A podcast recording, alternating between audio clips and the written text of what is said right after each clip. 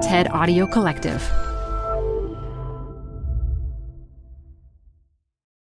This episode is brought to you by Progressive Insurance.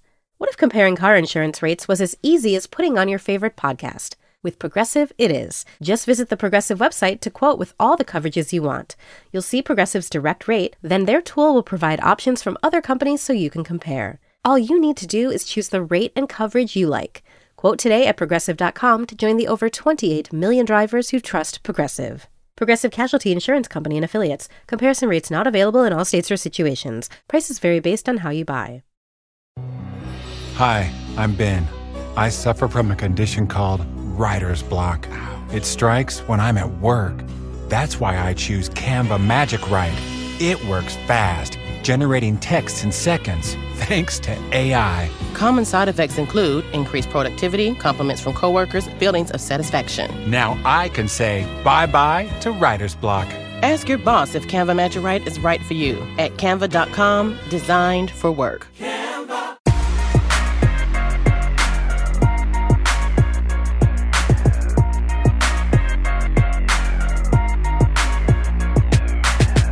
Hello, everyone. You're listening to After Hours. I'm Felix. I'm Mihir. And I'm Charlotte. Charlotte Howard's back. Yeah. Welcome back, Charlotte. Thank you. It's good to be back. It's wonderful to have you.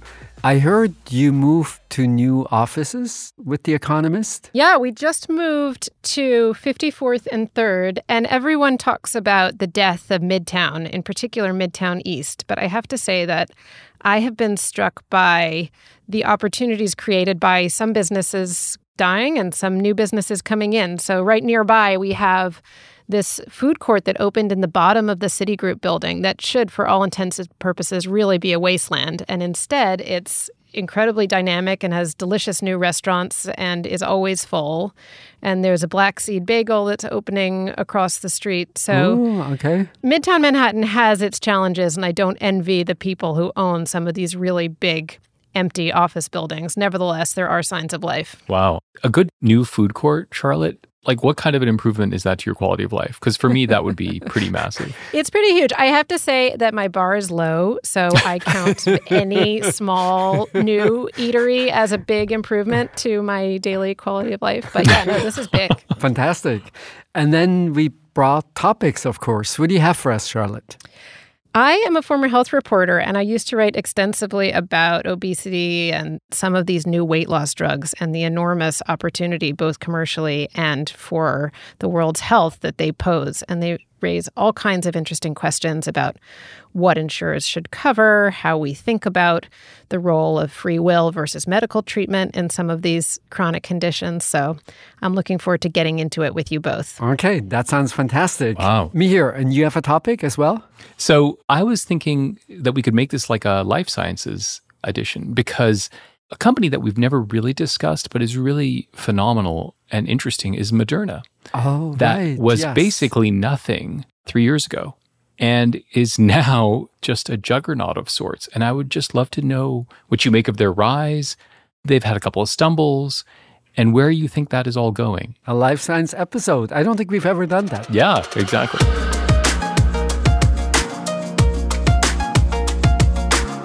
So, Charlotte, weight loss drugs and developments around these new drugs. Tell us more. I think there can sometimes be a tendency to think about weight loss drugs as a niche issue. Right. But if you look at the data, it's just not.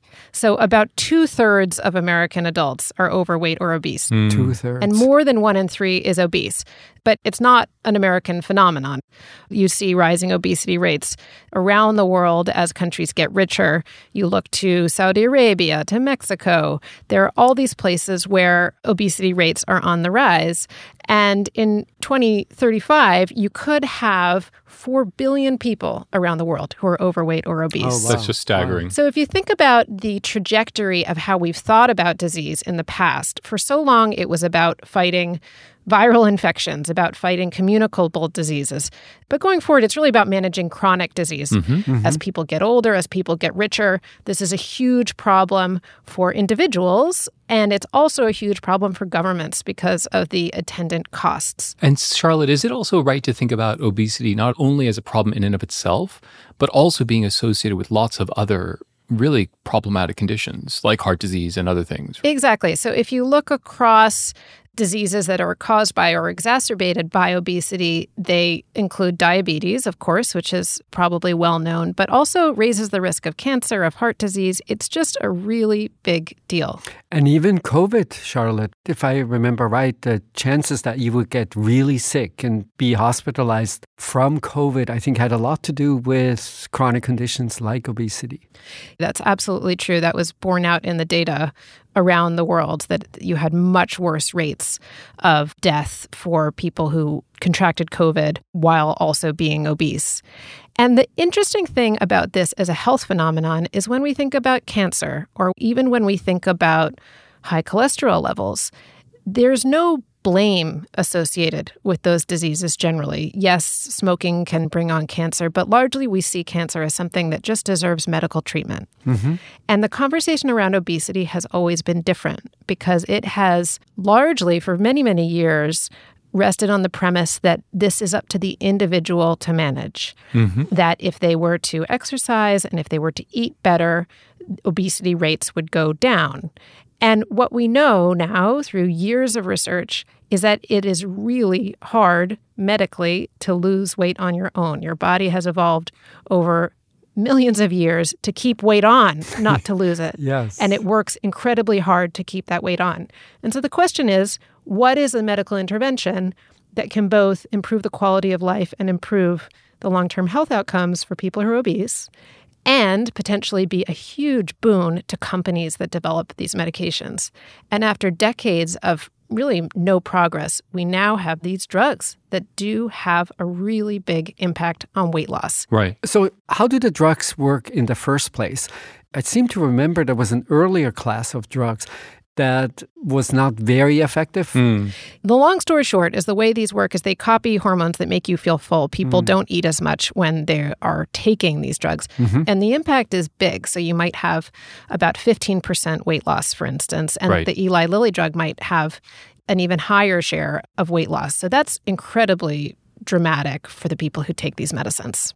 I confess my first reaction to this whole story is just what a quantum leap this is in healthcare.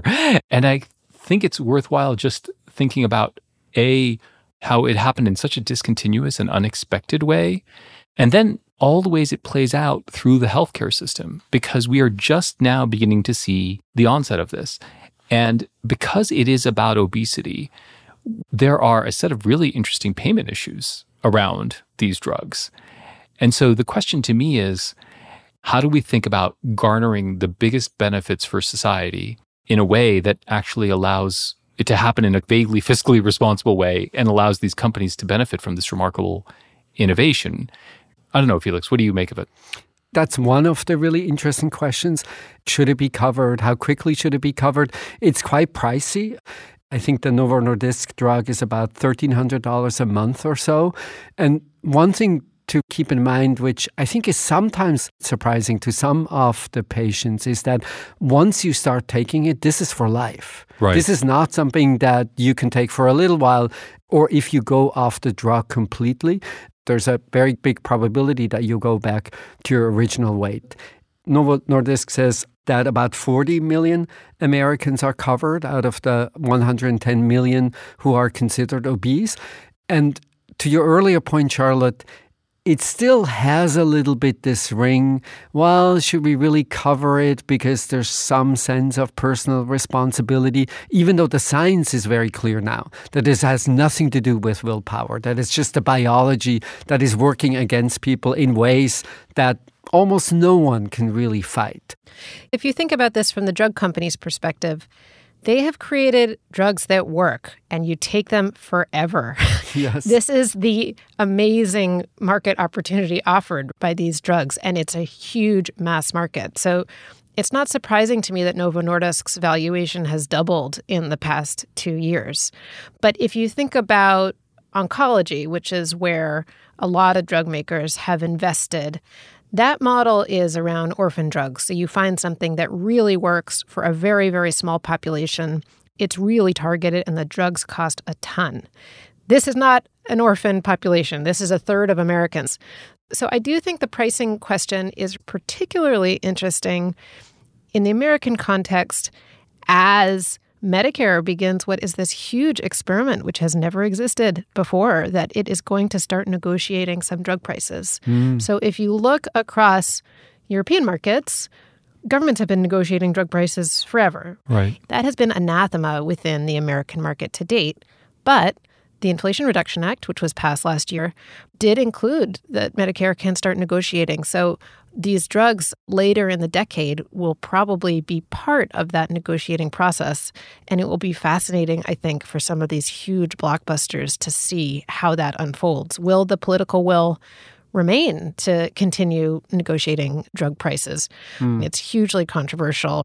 Drug companies to date have been really successful at fighting this kind of thing, and they're working hard to try to repeal it. I don't know if either of you are concerned that this drug could end up exacerbating a lot of issues that we struggle with about body image broadly.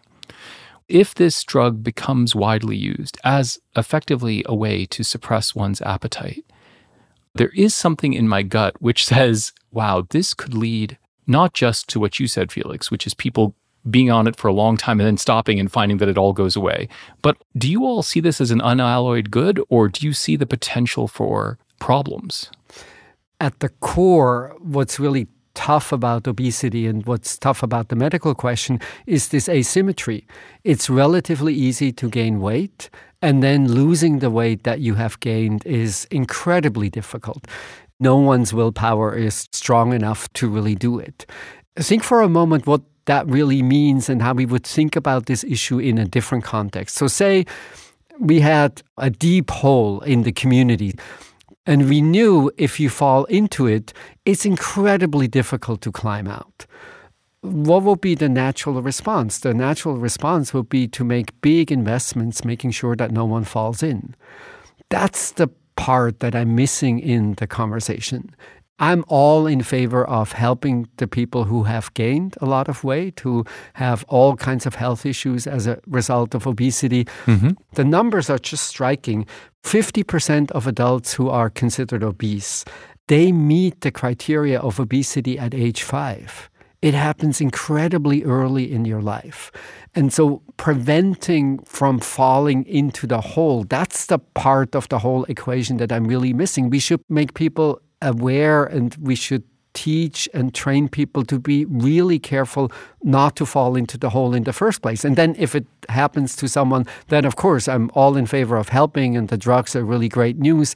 But given the asymmetry in the biology that it's so easy to gain, that it has to do with lifestyle questions and the kinds of foods that are available in your community, the kinds of foods that people typically end up eating, why isn't there more emphasis on prevention? Yeah, I think that's such an interesting point, Felix, and it underscores the broader challenge that those who want to limit obesity rates have had to date. It's kind of like if you developed a treatment for lung cancer, but then you let tobacco advertising continue apace Yes. and Right. you allowed flavored cigarettes and tobacco marketing to kids.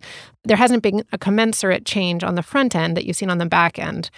And I think for a few reasons. One is that this question of free will and responsibility has always been tangled up. Mm-hmm, mm-hmm. Two, it's not that easy. There's not a real business model that I've seen that's that successful. I mean, you have Weight Watchers and whatever, but it's not that big a business model around prevention of obesity. There's a lot of money riding on the industries that contribute to obesity.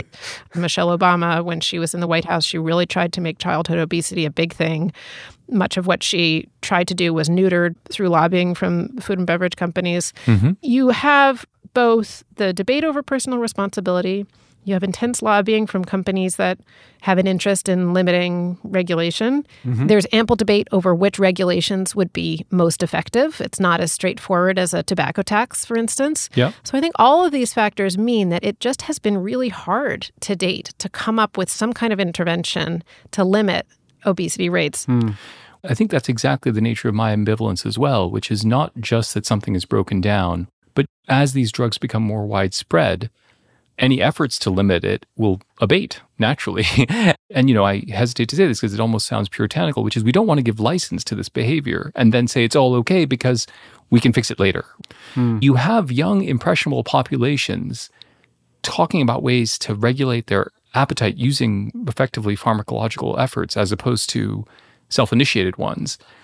I totally see why the personal responsibility trope is completely wrong headed, but I'm still struggling with some of these basic ambivalences about the profusion of this drug into a consumer space where you know it will get driven to usage in so many places beyond any kind of narrow potential obesity use.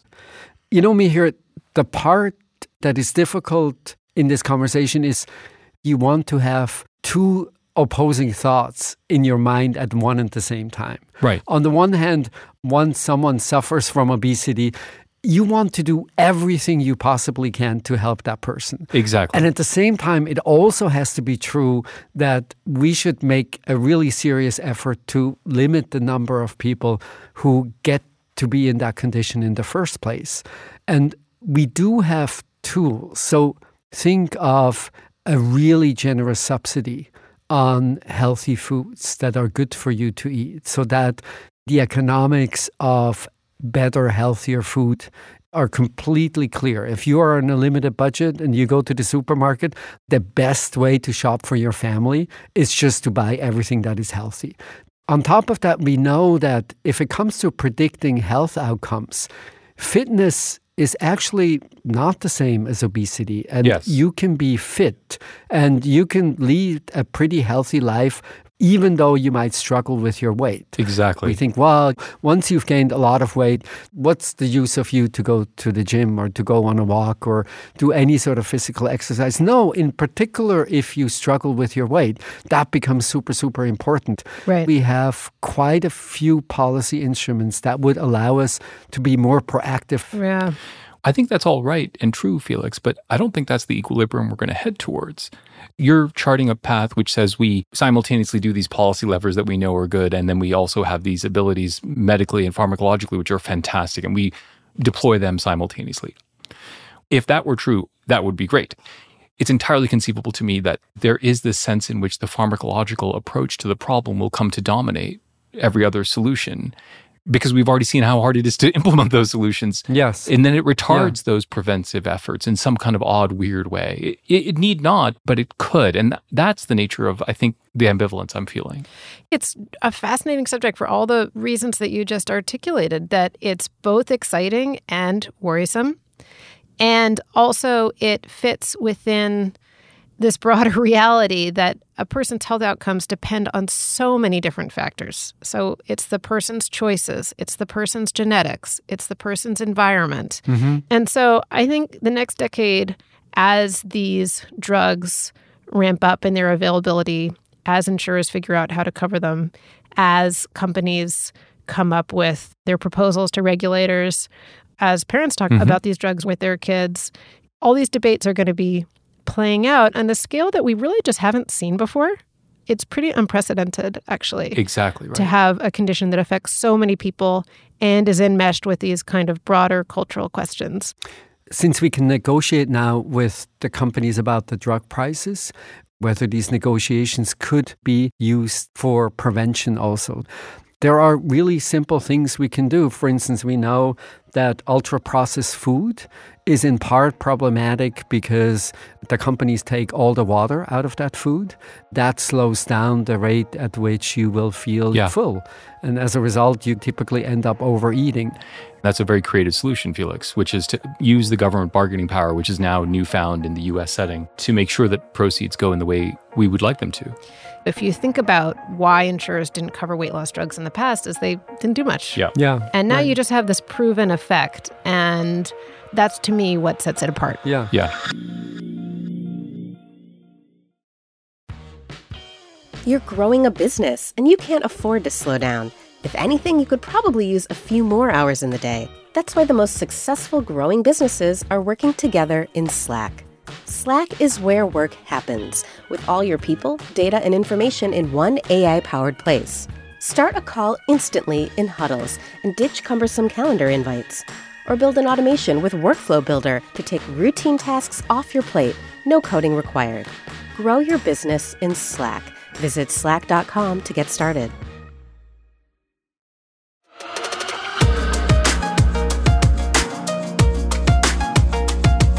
So Mihir Moderna. What's on your mind? As you know well, Moderna was one of the major vaccine providers during COVID. It is only a 10, 12 year old company. It began as a venture funded company. It was considered up until 2019 as a company that was quite aggressive in its claims. It was considered as somebody who was promising, but very, very speculative. Mm-hmm. In the course of about 12 months, it went from a market capitalization of $5 billion to about $150 billion. Oh, and by the way, from basically zero revenues to approximately 20 billion in revenues. Mm-hmm, mm-hmm. We have never seen anything like that before. So, over the course of two years, they had $20 billion of revenue per year and collectively had around $20 billion of profits over those two years. And of course, now there are some interesting questions that face it as COVID vaccines come down. Mm-hmm. It is just this massive one hit wonder so far. What do you think happens to companies when they go through that kind of trajectory? Well, I think the one hit wonder analogy is a good one. We can think of Moderna as the boy band of pharma in some ways. So there are a few things that happen along the way. You have mistakes or you have fights and you don't give credit to the backstage manager who was early on in your career. Right. When you've seen that play out with Moderna, mm-hmm. they have had a variety of issues with who owns the rights to different technologies that were within its mRNA vaccine. You have had a battle with the NIH. It paid a multi million dollar settlement to the National Institutes of Health earlier this year because, of course, Moderna developed these vaccines with the support of Operation Warp Speed in the really dark days of COVID 19. The question is, how much credit and who owns the rights to some of these technologies. And then you also have questions of what happens as you move from being supported by the public sector to commercial coverage. Moderna is not alone, Pfizer is doing this as well. Mm-hmm. As you move from the government purchasing lots of vaccines to commercial coverage, you can raise the price of the drugs. And then there's the question can you come up with something else that is going to sustain the company going forward? And I think the answer to that is yes, but it's not going to be, to really hammer this analogy, it's not going to be the top hit. Right. It's going to be the number 98 in the Billboard Top 100. I'm really aging myself now, but these are going to be drugs that might not be blockbusters and probably will not be blockbusters on the scale that you had when you had a global pandemic.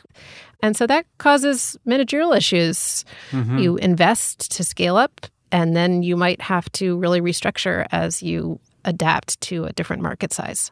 The interim development is really interesting to me. So they're predicting R&D expenditures alone of roughly four and a half billion dollars in an environment where the big government purchases go away, as you pointed out, Charlotte, that means probably a floor of $5 billion. I think Wall Street expects more like 6 or $7 billion. But you basically go from being incredibly profitable right. to now, are they making a loss? Are they not making a loss? How quickly will the different drugs come along? I think things look pretty okay on the skin cancer front.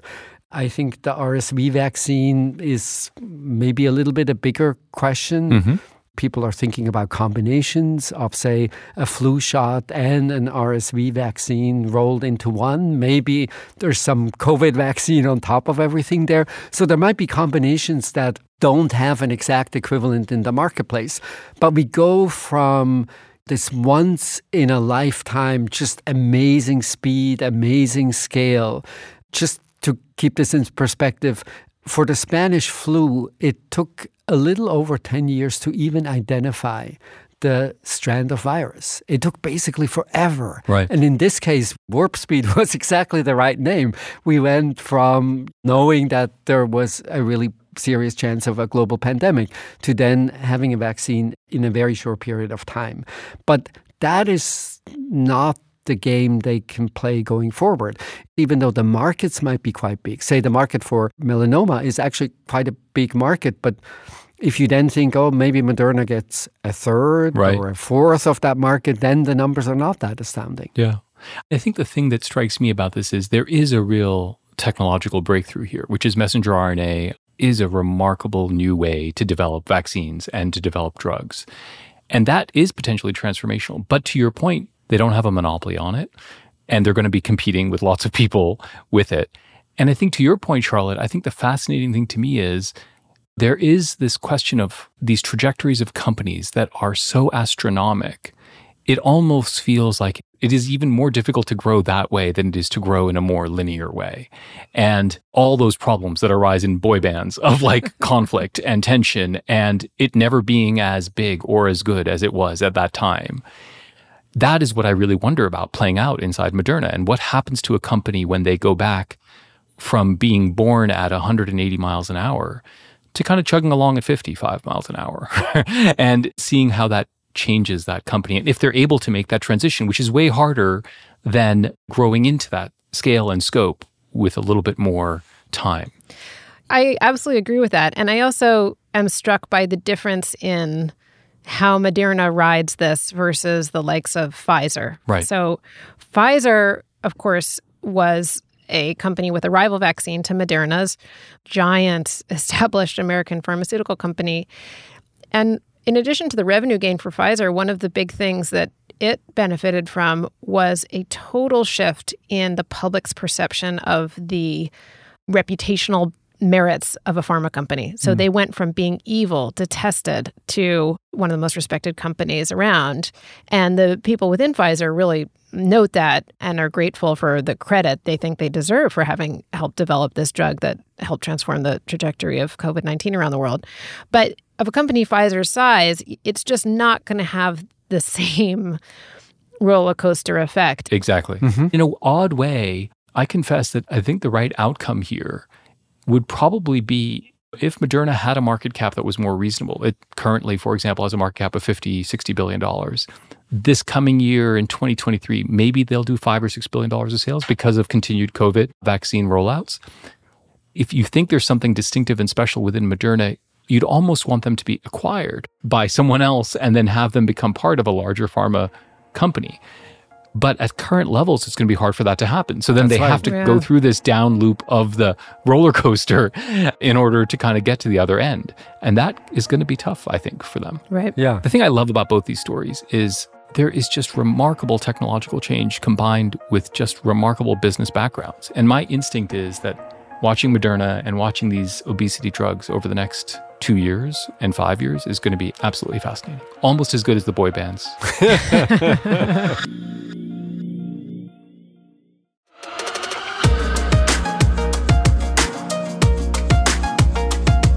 All right, and we have recommendations. Charlotte, what do you have for us? I had two recommendations, one slightly more useful than the other.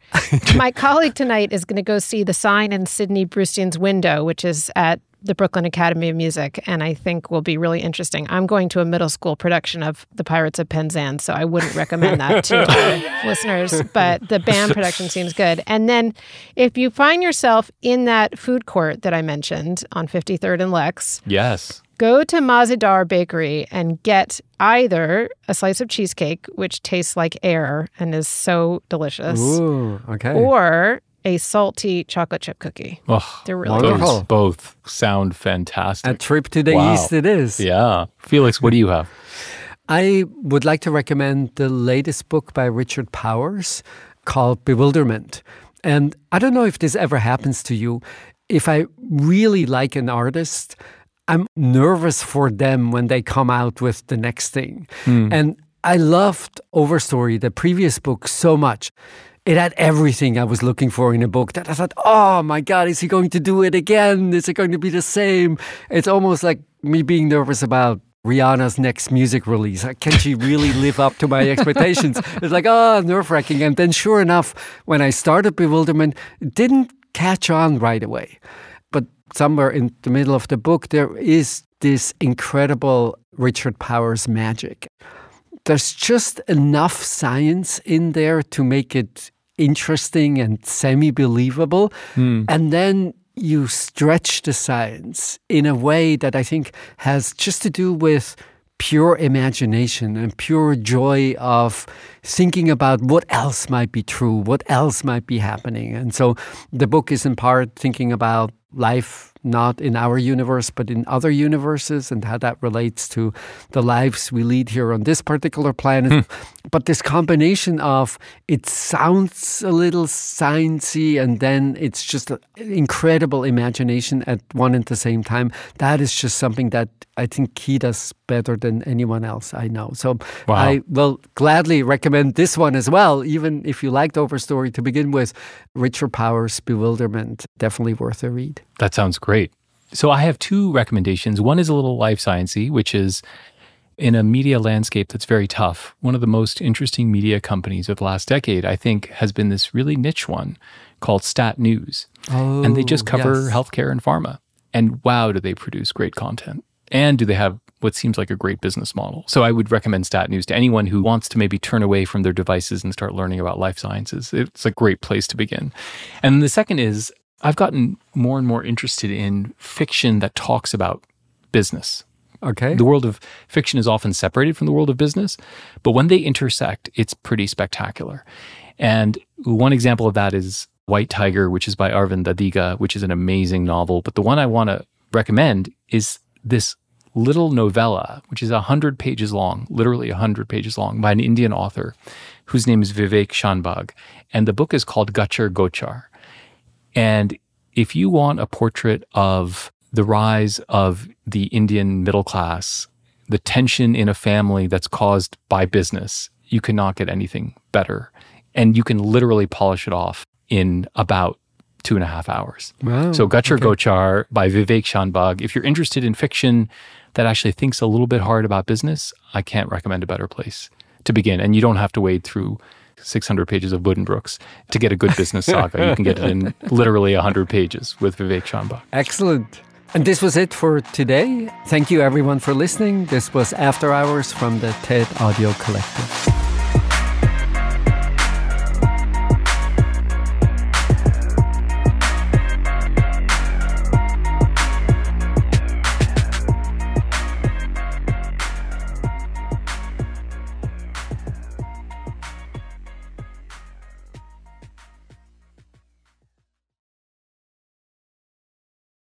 Support for the show comes from Brooks Running. I'm so excited because I have been a runner, gosh, my entire adult life.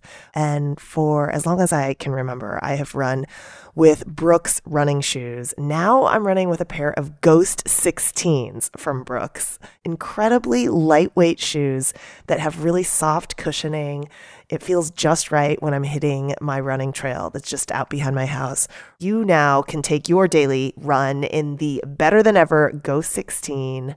You can visit brooksrunning.com to learn more.